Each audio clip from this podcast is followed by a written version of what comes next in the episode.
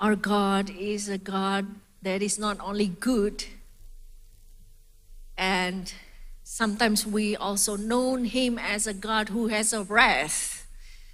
But the Bible say his wrath lasts for a moment, but his loving kindness and mercy lasts a lifetime. So his wrath is only little, but his love, his grace, his kindness is so much more. And there's one aspect of his character that we will learn this month of November is that we will be strong because of joy. That our God, one of his character that he is a God of uh, David called him my God of my exceeding joy. So he's a God of joy. And in seven, Zephaniah 3, verse 17, it says, God rejoices over you with singing and with dancing. So our God, I will say, it will be most of the time that we will spend in eternity with God, it will be full of joy. So we need to learn this aspect of joy. Because when we learn what does it mean to be joyful in the Lord, that is one thing that will defeat the enemies. Because the enemy is trying to attack us with fear, doubt, discouragement, hopelessness. But if we have the joy of the Lord, all those darts of the devil, it will not get into us. So today we will learn about the secret of joy. In Romans 14, verse 17, it's being declared that the kingdom of God is not a matter of eating and drinking, but of righteousness and peace and joy in the Holy Spirit. It's true that we see a lot of um, Jesus' ministry sometimes involve fellowship, eating, drinking. Jesus was invited to party also. And we also see that the disciples, they have fellowship in the breaking of bread. So eating and drinking, part of the fellowship of the body of Christ. But the kingdom of God is not about the eating and drinking, but it goes into the substance. If we don't have these three substance, we need to ask ourselves, does the kingdom of God really within me? So, this three, number one is righteousness, because his kingdom is a kingdom of righteousness. You know, we are so used to a kind of ruling that is based on democracy. We hardly see a kingdom anymore. But if you look into the history, a kingdom is different than you know what we have now many nations in the world. In a kingdom whatever the king says that's it. The king has authority. The king has the say over everything so your life depends at the mercy of the king. So that's the kingdom. And when we are talking about kingdom of God, we need to reorient ourselves understanding the nature of the kingdom of God. God is a sovereign king. His word has power and authority. It's not that we can argue with the king. Oh, I don't think so, king. What about this way? The majority wants this way. That's why we hold the scripture as the word of God, having absolute truth. The inspired word of God has authority. And because it has absolute truth, it doesn't change. Now we need to really get this slowly. What does it mean that the king and his word has absolute truth? And now we see the world is trying to change the ordinances of God.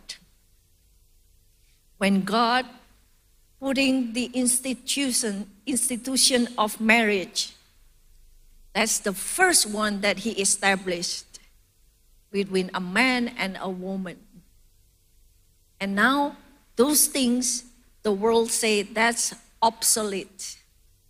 It doesn't apply anymore. That's outdated. The world. The world is trying to change. But when we are talking about kingdom, people may say, oh, that's not according to what I think.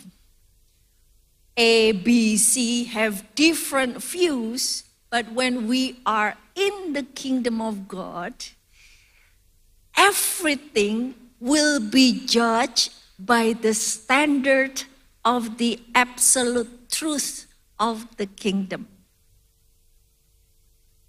So we will come to the end point where everyone will be raised back to life and every man and women will face the white throne judgment of God. And what is the standard in that judgment? It doesn't matter they follow Christ or not. It doesn't matter they believe what the word of God say or not all of us, every one of us, will be judged according to the standard of God's absolute truth. So we need to be ready to receive the kingdom of God. So the kingdom of God is about righteousness. So we have the king of righteousness. So if we say, oh, yes, I believe God, I am a follower of Jesus, I am a child of God, then we ask, do I live in the standard of God's righteousness or not? At least that's the standard that we are looking and we are trying to reach and attain. So, these three things righteousness, and righteousness will bring peace. When you are doing what is right, your heart is at peace. When you lie for the first time, your heart will be, oh, oh, I lied. But when you repeat again and again, second time, tenth time, twentieth time, your conscience will be just no more alarm. But the first time we did something wrong, it will be like, there's no peace. So when we have righteousness, it will be, bring peace. And the third one is joy. I believe this is what we need to learn, this is what we need to try to achieve that when people see us as the church of God, when people see us as follower of Jesus, one of the things that they will notice is that we are joyful. If these three things still lack one of those things, that means there's something that we need to work on. If they, people notice that we don't have peace, that means question mark. Is there something that I need to settle with God to have peace? There is a man who testified, I think he was called by Brother Yun.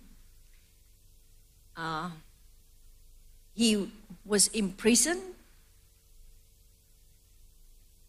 but through those grueling years in the imprisonment in the uh, Republic of China, one day God told him, You go out from the prison.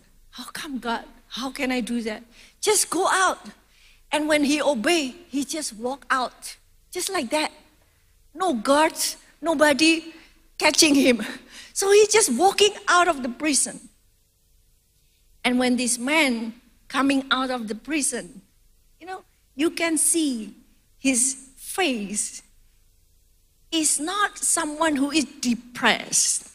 Is not someone who is like so bitter with life. I've been in prison without justice. But instead, when you see his face, his face was like peaceful, joyful. And that's what happened, not only with Brother Yun, but other people's testimonies. Coming out from the prison, they were even become more joyful in their faith. And that's what Apostle Paul said through his prison letter in Philippians. He told the people, rejoice.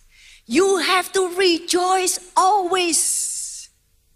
Now, the one who was telling them to rejoice is someone who is behind the bars. It doesn't make sense, right? Humanly thinking. But that's what the kingdom of God is. It doesn't matter where you are. You can be in the prison. You can be deep in a remote place where life is so hard. Or maybe you can be somewhere where natural disaster will just strike. But if you have the kingdom of God, you can have joy. So that's what we need to work on. If we are to be called the people of the kingdom, no matter what happened to us on the outside, in the inside, we should have joy. Even though people talk about us, people slandered us, God said, it's okay, be joyful. Just like all the prophets in the Old Testament, they were persecuted. So if you follow God, you will have persecution. Be joyful because your reward is great in heaven. This is something that the world doesn't teach us. This is the kingdom of God. So when you have this joy, no matter what happened, will not defeat, will not steal what is inside of you. If you have His promises, His peace, and His joy, people, problems, circumstances cannot take what is from the inside. One time when I was in a problem, maybe at first when you got the problem striking you, you were like, oh, why this, why that? Oh Lord, please help me, I'm afraid. Then when the peace of God already come and already covering you, there, this is from experience. I experienced a peace. I was trying to, okay, why am I not being afraid? Why I'm not, you know, like there is just that kind of stillness in my heart that I don't have any doubt anymore. I don't have any fear.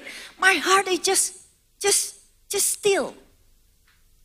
And I'm trying to be afraid but I cannot. It's like the fear is just blanketing your heart. That's the peace of God. And I give this uh, first to a uh, couple of the youth Philippians 4, verse 6 until 8. Let your requests be made known to God. Do not be anxious about anything, but in prayer, supplication, and thanksgiving, let your requests be made known to God, and the peace of God, which is beyond understanding, will guard your heart and your mind in Christ Jesus. So, Let's see what the Bible say about this peace. Nehemiah 8, 9, 10. And Nehemiah, who was the governor, and Ezra, the priest and scribe, and the Levites who taught the people, said to all the people, This day is holy to the Lord your God. Do not mourn or weep. For all the people wept as they heard the words of the law. Then he said to them, Go your way eat the fat, drink sweet wine, and send portions to anyone who has nothing ready. For this day is holy to our Lord. Do not be grieved, for the joy of the Lord is your strength.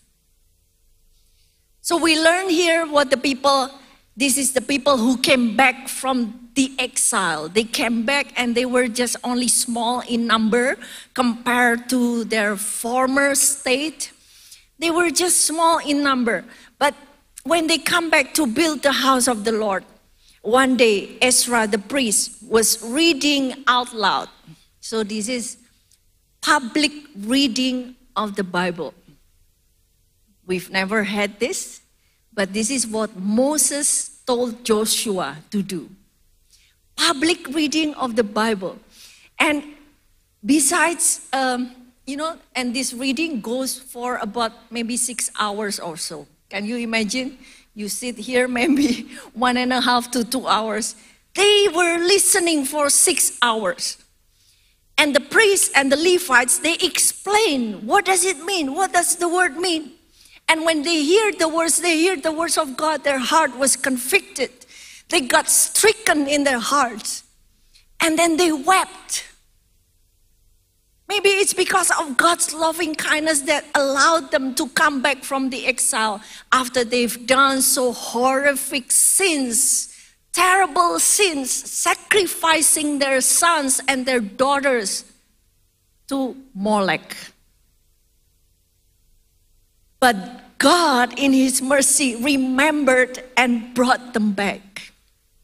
So they were weeping, but then Nehemiah and Ezra told them, Please don't weep. Do not grieve, do not mourn, for this is holy to the Lord. Let me tell you that there are seven festivals in the Bible. There are times when God is telling the people to fast and pray and ask forgiveness from the Lord, which is the day of atonement. If they do not fast, they do not come to God, they will die. So there are times when people are being invited to really come in repentance. But this time, they were invited to come in solemnity. But it's not only that, because of the holiness of the Lord, Nehemiah say, the joy of the Lord is your strength. Because when you have joy, no discouragement, no hopelessness can cling to you. So, what does the word strength means? Joy, number one, joy is strength. So, God is telling us something in the joy Strength in the original word, it means a place or means of safety, protection, refuge, stronghold. It's a refuge, a place where we can run and be protected. It's a stronghold, it means something that is being built very strong. And God is building us. He did, God doesn't provide us with just whatever, but He is providing us with a stronghold. You know, to build a stronghold, it requires a lot of resources, right? If you want to build normal house, that will be maybe a little bit cheaper. But a stronghold, it needs to be strong. You know, in the old times, when people attack a city, they will attack the wall. They will even bring sticks and they will attack the wall, just pounding the wall, trying to get the wall down. That's why Jericho was a strong city because the wall is very, very thick. Until Rahab, she had her house on the wall. So God is providing us a place of safety. And this place of safety is joy. Isn't that interesting? Joy of the Lord. The joy of the Lord is your stronghold.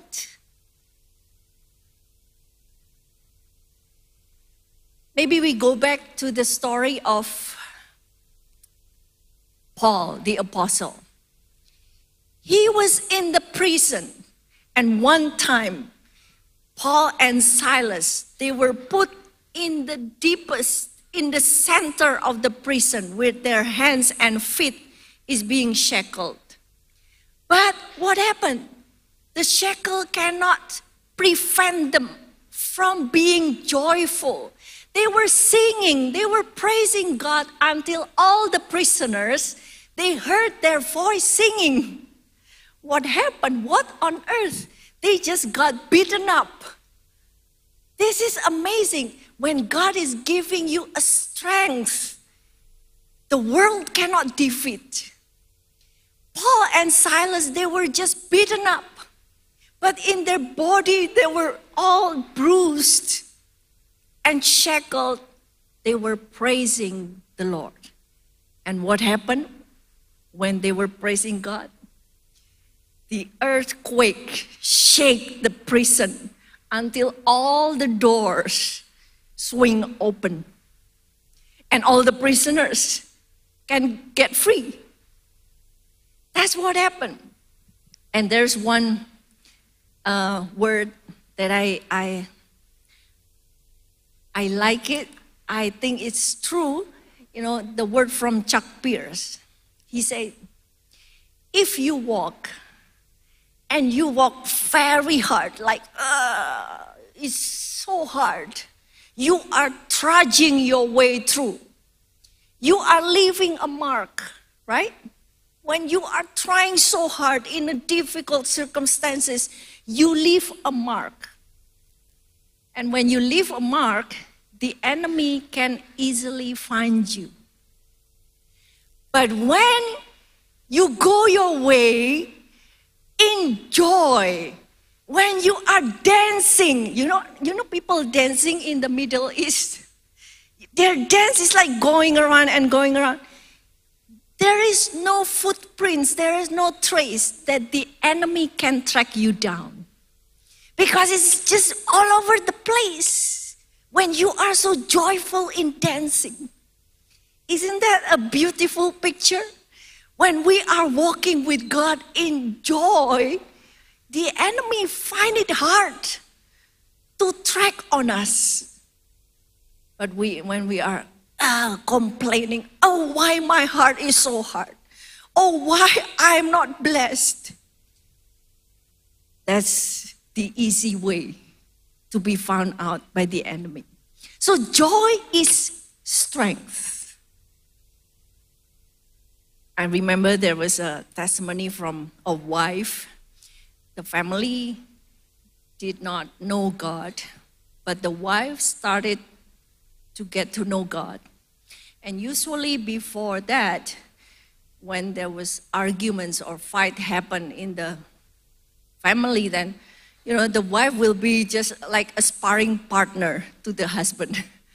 But once the wife starting to know the Lord, when there was argument, you know, the wife doesn't become a sparring partner anymore.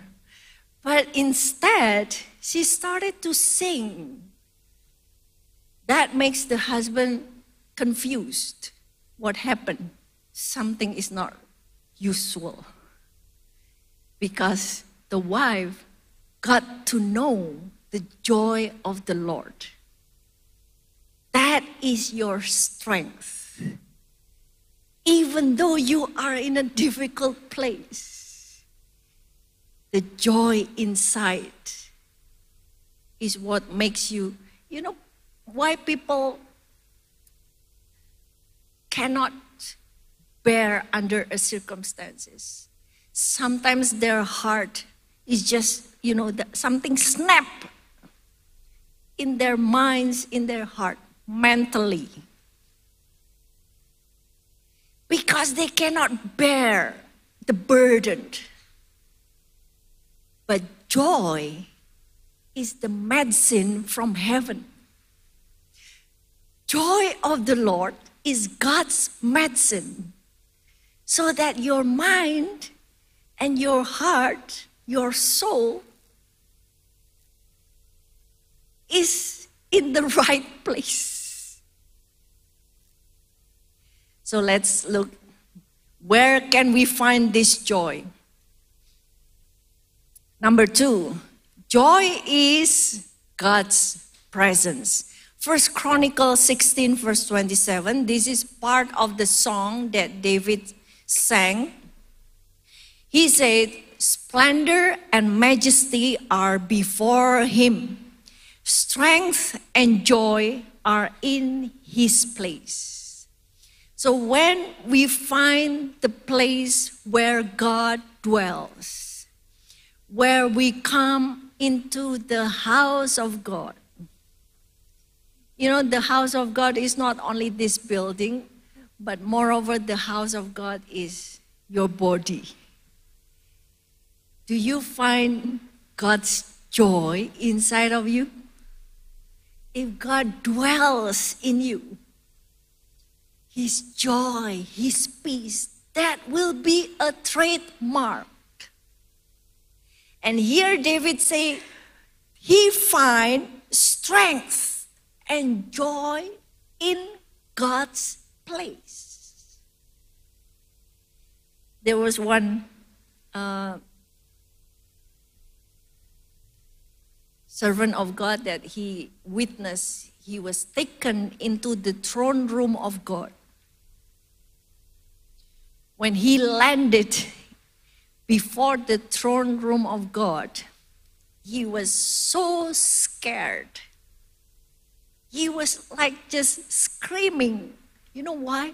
Because he encountered what God is really is and what he saw, what he felt in that room was like this is a reactor of nuclear power, much, much more bigger.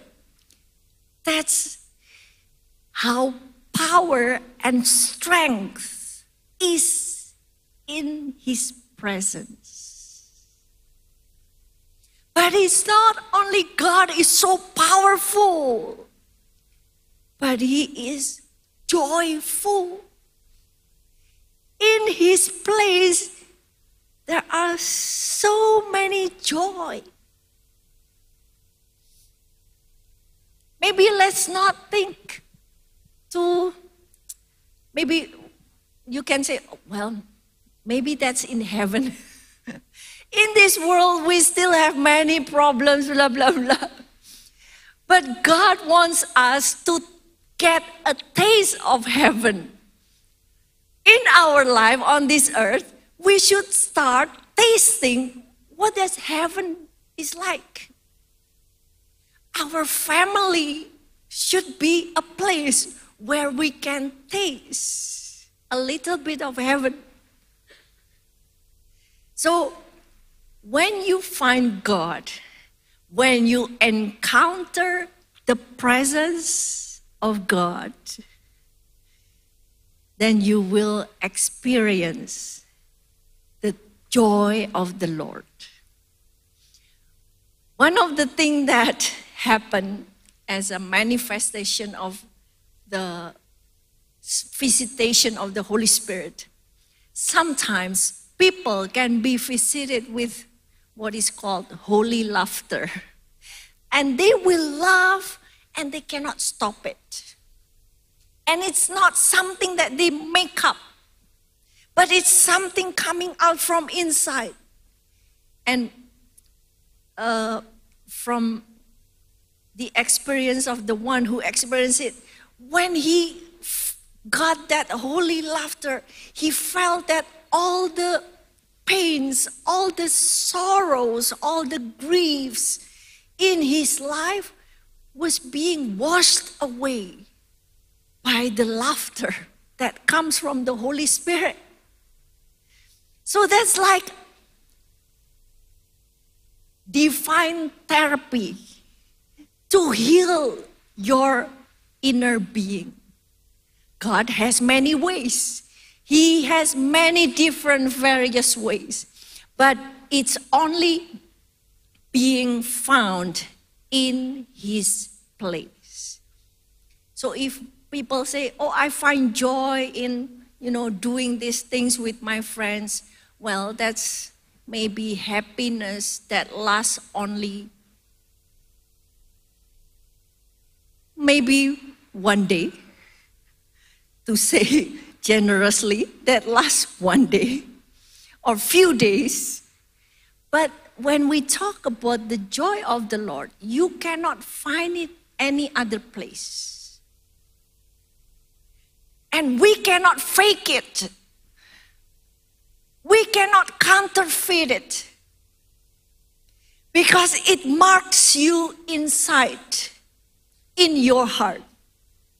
It's not something that you can make up on your face, but it's only one place. In God's place. So I will tell you just this one thing. Do not be satisfied with counterfeit joy that the world may offer never be satisfied. You need to seek after the true joy. Sometimes the world say,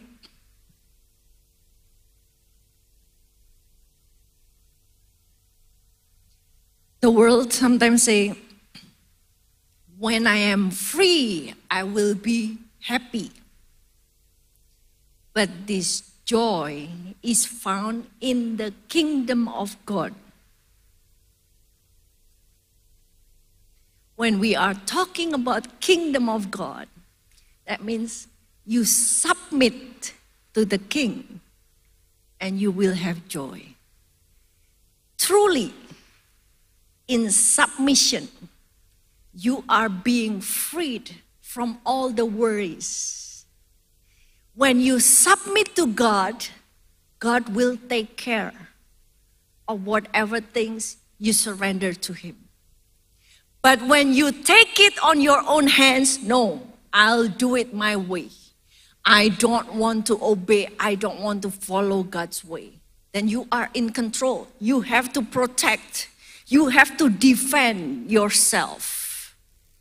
But in the kingdom of God, that's where joy is to be found. It is found in submission to the king. I pray, I believe God will give us a taste of that until we are willing to live what the world may offer as a counterfeit joy because we have taste the joy of the Lord. So, joy is God's presence, and God provides us joy. He is generous God. joy in full measure. You know, when you look at this picture, you know, little kids, when they laugh, you know, they are, you know, they laugh with, it's a real joy that we can capture from that picture. Because little kids, you know, they still have innocent lives. Psalm 16, verse 11. You make known to me the path of life. In your presence, there is fullness of joy. At your right hand are pleasures forevermore. So we find that joy has a measure. Maybe we have tasted a little bit of joy. Maybe we have tasted 50% of joy. But God, like David said here, God wants us to taste 100% of joy. That joy will be just in the full measure. That means you do not lack anything. You don't feel, oh, I feel like I need something oh, I feel like this is still not right. But when you are full in the fullest measure of the joy of God, you will be just no more words. It will be just abundance, place of abundance and abundance and abundance. And where David say this fullness of joy is found in his presence. You know, the only way to find the Most High God it's through contrite and humble heart. A contrite and humble heart in the posture of prayer.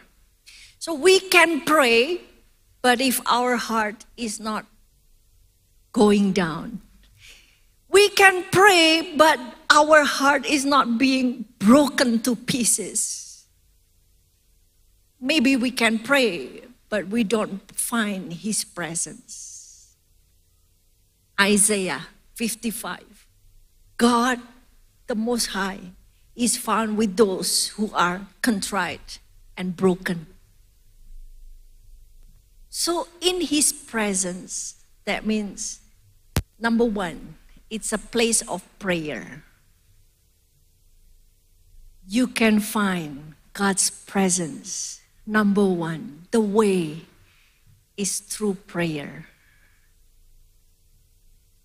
And God says, pray without ceasing. Pray always.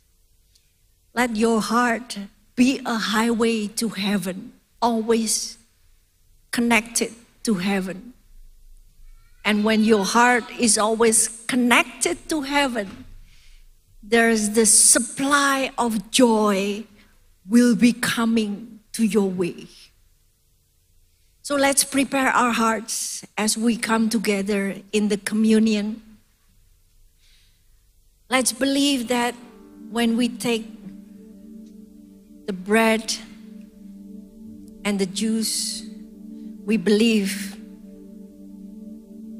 we are in a communion with God. We are being united with God.